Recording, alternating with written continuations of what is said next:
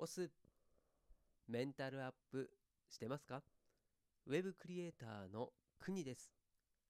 この番組はコロナ禍で飲食店を退職し年収550万から0円になった僕が個人で稼ぐため頑張っている姿を見せてあなたも元気にしちゃう番組です。さあちょっとこんばんはの時間ですけれどもいかがお過ごしでしょうか？今日のテーマはですね投資についてということで投資で一番最初にやるべき8つの自己投資というお話でございます。まあ、僕自身はですね投資に関して詳しい人間ではないので今回はねそういった、えー、特に金融関係の投資については一切言及はしません。まあ最初にちょっと導入で、えー、投資の種類というのはお話ししますけれどももうそれ以外はね、ノータッチです。タッチできません。はい、ただ今回は、えー、8つの自己投資というお話なので、まあ、自分の自分への投資ですね。それについて8つぐらいあるんじゃないのということを今回はお話をさっくりざっくりさせていただきたいなと思います。まあ、これをねヒントに、うん、自分はどこまで自己投資できてるかなっていうチェックをするという時間にしてくれてもいいですし、まあ、あとはその自己投資をすることによって自分がどうなりたいのかっていうことを考えるきっかけにしてもらえればなと思います。まあ、これはもう僕もね自己投資まだまだできてないなっていうふうに感じるので一緒に勉強していきたいというふうに思います。では行っていきましょう。はい。でまずですね投資について全部でこれ9個ですね挙げてみたいと思います。はい。まあ、いろんな投資ありますけれども1つ目がね、株式投資ですね。はいまあ、特に、まあ、これは個人の話になりますんでね、まあ、個別の株式を投資として考えていただければと思います。で、2つ目が債券投資。まあ、これも個別の債券だったり、あとは個人向けの国債もあったりしますね。はい、で3つ目が FX。はい、4つ目が仮想通貨。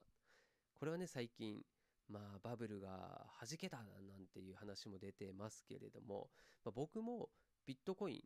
まあ、これをちょっとね触り程度やってるんですけれども、うんまあ、やはりですね自分でまあ株とかでも何でもそうなんですけども自分がですねそれに関わることによって学べますね。うん、だ僕別にあの投資を積極的にこう推奨する派ではないんですけれどもやはりリスクありますし、うんまあ、はっきり言うとですね、まあ、僕個人の意見としてはやはり余剰資金でやるべきことだと思ってます。うん、なんでなんだろうこうなんとなくねこう周りで流行ってるからとかみんなやってるからっていうのは一番危険ですね。だそれはうん他の人が責任を持ってくれるものでもないので、うん、なんで失敗してもまあ、勉強だと思ってできるって考えるとこれはねもう自分が生活費をちゃんと確保した上でやる。そうですね。なので余剰資金でやるっていうのが、まあ、僕は一番安全かなと思いますね。はい、そんな無理をするなということですね。はい。まあ、ビットコインとかあと、まあ、仮想通貨、まあ、これは暗号資産なんていうふうにも言われますけれどももうこの仕組みですね。それは勉強した方がいいかなっていうふうに思います。なんで少額でもいいので、うん、触ってみるっていうのはちょっと僕としてはおすすめですね。はい、で、え5つ目が先物取引だったり、え金、はい、そして不動産投資。投資信託、はい、なんていうのがありますね。はい。まあ、この辺はですねうん、まあ、特に今 YouTube とかでも投資関係っていうのは勉強できますんでね。是非あの専門家の人たちの意見などをですね見ながら最低限うんそうだな、まあ、僕だったらこう息子にね投資って何って言われた時に答えられる、うん、そんな大人でありたいなというふうに思いますけれどね。あなたはいかがですか？はい、そして最後が、えー、今回のテーマの自己投資ということになります。はい、で自己投資っていうのは、まあ、自分への投資なのでやり方次第でどうとでもなるんですよねっていうのは、うん、今まではね説明したのこれ金融関係じゃないですか。お金が絡んでくることなんですけれども自己投資って別にまあ極端な話ね誰かが持ってる本を、まあ、もしくは図書館でもいいですよねそれを借りてそれを読んで勉強するっていうのも自己投資ですよね。なんでお金をかけなくてもできることなんですよね。はい。ただ一つ必ずかかるものっていうのが時間なんですよね。自分にと対しての投資っていうのは、えー、なんだかんだお金がかかろうがかかるまいが、えー、時間だけは減っていく。というのはありますよね。はい。なんでそれを知った上で、えー、これから、ね、お話しする8つの自己投資、まあ、これを1つ2つなるべく、え自分の無理のないように無理のない範囲でですねしかし確実に進めていってほしいなというふうに思い今回はお話しします。はい。1つ目、え知識習得の自己投資ですね。まあ、これが一番、まあ、手も出しやすいし効果もあるであろうそんな投資ですね。はい。まあ先ほど言った読書もそうですしあとは最近だとねあのネットにも出ているこう情報商材なんていうのも、まあ、これも自己投資できますし、うんまあ、同じネット関係です。オンラインサロンなんていうものもありますね。で僕もオンラインサロン今でいくつだろうかな。4つかな。4つ入ってますね。はい。で入ったりうんと終わったりという形でね。大体4つがこう順繰り回ってる感じですね。はい。まあそんなオンラインサロンでも、えー、情報収集したりですねあとは、えー、いろんな同じような志を持った人たちと一緒に成長できるっていうのもあります。はい、そして、えー、2つ目がスキル向上の自己投資ですね。これは自分のスキル、これ技術とかですね、あとはうん、まあ、経験値、まあ、体験ですね、そういったものをすることによってどんどん高めていくことができると思います。で僕はうん例えば飲食店で20年の経験がありますよというのも、まあ、そこでしか習得できなかったスキルっていうのも多々ありますよね。はいまあ、それは本当数えきれないと思うんですけど細かいところまで言うと。なので、なんだろう、まあ、例えば店長職であればね、管理する能力も一つ一つあるだろうし、まあ、当然ね、そのマーケティングの力もそれなりにね、あるでしょうし、うん、あとはもう技術で言うと、うん、接客もそうですねで。お客様との対応とかクレームの対応もそうですね。はい。あとはそのお金周りの話もそうですし、あと、うん、物の管理もそうですし、そして衛生面とかね。うん、そして、えー、料理もするので、じゃあ好き、好きじゃないやえっと、お寿司ですね。寿司握ったり、魚さばけたり、うん、なんでしょう。ね、天ぷら揚げられたりなんていう、まあ、そういったスキルもありますよね。まあ、そんなスキル、それは、うん、掛け合わせたりすることもできるし、知識と一緒に混ぜ合わせて、自分だけの特殊技能、特殊スキルなんていうものにも変化させたりもできるので、まあ、特にこの1、2、はい、知識とスキル、もうこれっていうのは自己投資の中でも、まあ、手もつけやすいしすごい役に立ちやすい、まあ、自己投資だと思います。はい、で残り3つ目からはざっといきますけれどもえ時間を生み出す自己投資。はい、まあ、時間これは自己投資で時間使いますよっていうふうに言いましたけれども自己投資をすることによって時間を生み出すこともできるっていうそんな逆説的な考え方ですね。はいまあ、時間を生み出せるっていうのは、うん、例えば何でしょう、まあ、極端にこれも言うと、えー、ロボットに自分がやることをやらせたら短縮できたりもしますよね。はいまあ、そういう時間を生み出す方法を生み出す なんだそれっていうのもそうですね。はい、あとは、えー、自分がスキルアップすることによって単純に作業時間が減るっていうのもありますよね。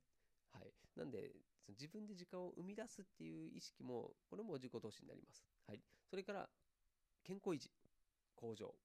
はい。これ一番大事ですよね。なんだかんだ、どんなに知識があってスキルがあっても、健康じゃなかったら楽しくないもん。人生がね。なんで健康、まあ、これはもう何でしょう、えー、食べ物もそうあとはねランニング僕してますけどそれを毎日ねコツコツやることもそう、うん、あと歯とか、うん、もう歯医者に行きましょうっていう話ですよね、まあ、それを、うん、普段からコツコツやってるかどうかで、ね、30年後40年後にツケが回ってくるかもしれないというところでこれも日々自己投資そして、え、新しい経験への自己投資、まあ、これはそのままですよね。はい、そして、え、人脈作りの自己投資、はい、でこれオンラインサロンとかでもコミュニティに入って、え、人脈を作るっていうのも一つですしあとは例えばクラウドワークスみたいな感じでうん仕事をいろいろ請け負うことでそこで信頼関係だったりうん、まあ、仕事の関係性ですね。それを作るっていうのもできます。はい、あとはオフラインでも、まあ、普段近くにいる人たちとコミュニケーションを取る。まあ、ノミニケーションとかっていうのね、普段ありまし昔ありましたけれども、まあ、今ね、コロナで特に飲みに行くっていうのもなくなってきてるので、まあ、またこの辺はね、大きく変わってくるのかなと思うんですけれども、まあ、そういった人脈作りも、これは投資になると思います。はい。あとは美容への自己投資ですね。はい。まあ、これは、うん自分を美しく見せるっていうだけではなくて、うんまあ、健康にもつながってくることだと思いますしあとは見栄えっていう意味で言うとですとこれなんていうの外見だけではなく生き方そのものが美しくっていう捉え方もできると思います。はい、なんで美に対しての自分の容姿だけではなくてですね、まあ、心が美しいってもありますからね、はい、そういったいろんな方面から見る美しさ。はい。それに対しては、これも自己投資したもん勝ちですよね。はい。そして最後、8つ目ですね。これが物への自己投資ということでございますね。はい。で、物の自己投資っていうのも様々あると思うんですけれども、まあ、これも、うん、自分の周りにあるものが、自分がね、ときめくものかどうかっていうだけでも変わりますんでね。はい。なんで、例えば、うん、もう中古の動くか動かないかも分かんないようなパソコン使うより MacBook の方がかっこいいじゃないですか。それだけでも自分に対して投資になってるんですよね。うん。なんでそのどこでケチるかとか何を選ぶかっていうのは自分のセンス問われてくるので、まあ、それをね自分の自分への投資だと思って物を買う物を得る、はい、そういう意識が大事かなというふうに思います。はい、そんな感じでですね、まあ、自己投資の件をバババッと言ってきましたけれども、いかがでしょうか。はい。まあ、あの、別に自己投資、これ全部やるというよりは、うん手のつけれるものからね、やっていくのと、あとは自分にとって何が必要かっていうのをちゃんと分析して、うん、やっていくことが大事かなというふうに思います。はい。なんで、まあ、金融関係、お金関係の投資っていうものも、うん、やらないよりは間違いなくやった方がいいんですけど、まあ、これにはね、リスクが伴いますんで、うん、やはりバランスを取りながらやっていくっていうのが大事かなとは思ってます。はい。さあ、じゃあ今日はそんな感じで自己投資についてお話をさせていただきましたんでね、まあ、今回のお話を聞いて、自分はこの自己投資はできてる、この自己投資はちょっとまで弱いなとかっていうことをですね、一つずつチェックしながら、また今日からですね、頑張ってやっていきましょう。はい。ということで、合わせて聞きたいのコーナーで今回も終わりたいと思います。で今日は、えお金を使う本質とはというですね、お話。消費を投資に変える3つの方法というのを以前してますので、こちらのリンク貼っておきますので、合わせて聞いていただけたらと思います。はい。まあ、ネタバレというか、その時の話っていうのは、うん、読書をして知識として、これも自己投資をしてこうねっていうのをもうちょっと詳しく話してるのと、あとは消費したものをコンテンツに変えていく、そういった力もあればいいよという話ですね。はい。それから、えー、消費したものに付加価値をつける、価値をつける。はい。それも大事だよね。うん。まあ、意味変をするとかっていう話も、この辺はちょっとしてなかったかな。うん。もう、まあ、今後また、今後じゃないね。今後また、えー、その辺の話もしていこうと思うんですけれども、うん、例えば、うん、ろうそくは火をつけて明かりを灯すものなんですけれども、それが、えー、雰囲気を良くするものに変えたとかね。はい。まあ、そういうような話もそうですけども、まあ、そういったね、うん、なんだろう、付加価値をつけるっていうのもすごい大事な時代になっているので、はい、その辺の話も今後していけたらなと思いました。今、はい。急に。はい。はい、ということで今日も最後までお付き合いいただきましてありがとうございます。明日もまたこの場所でお会いしましょう。お届けは国でした。したっけね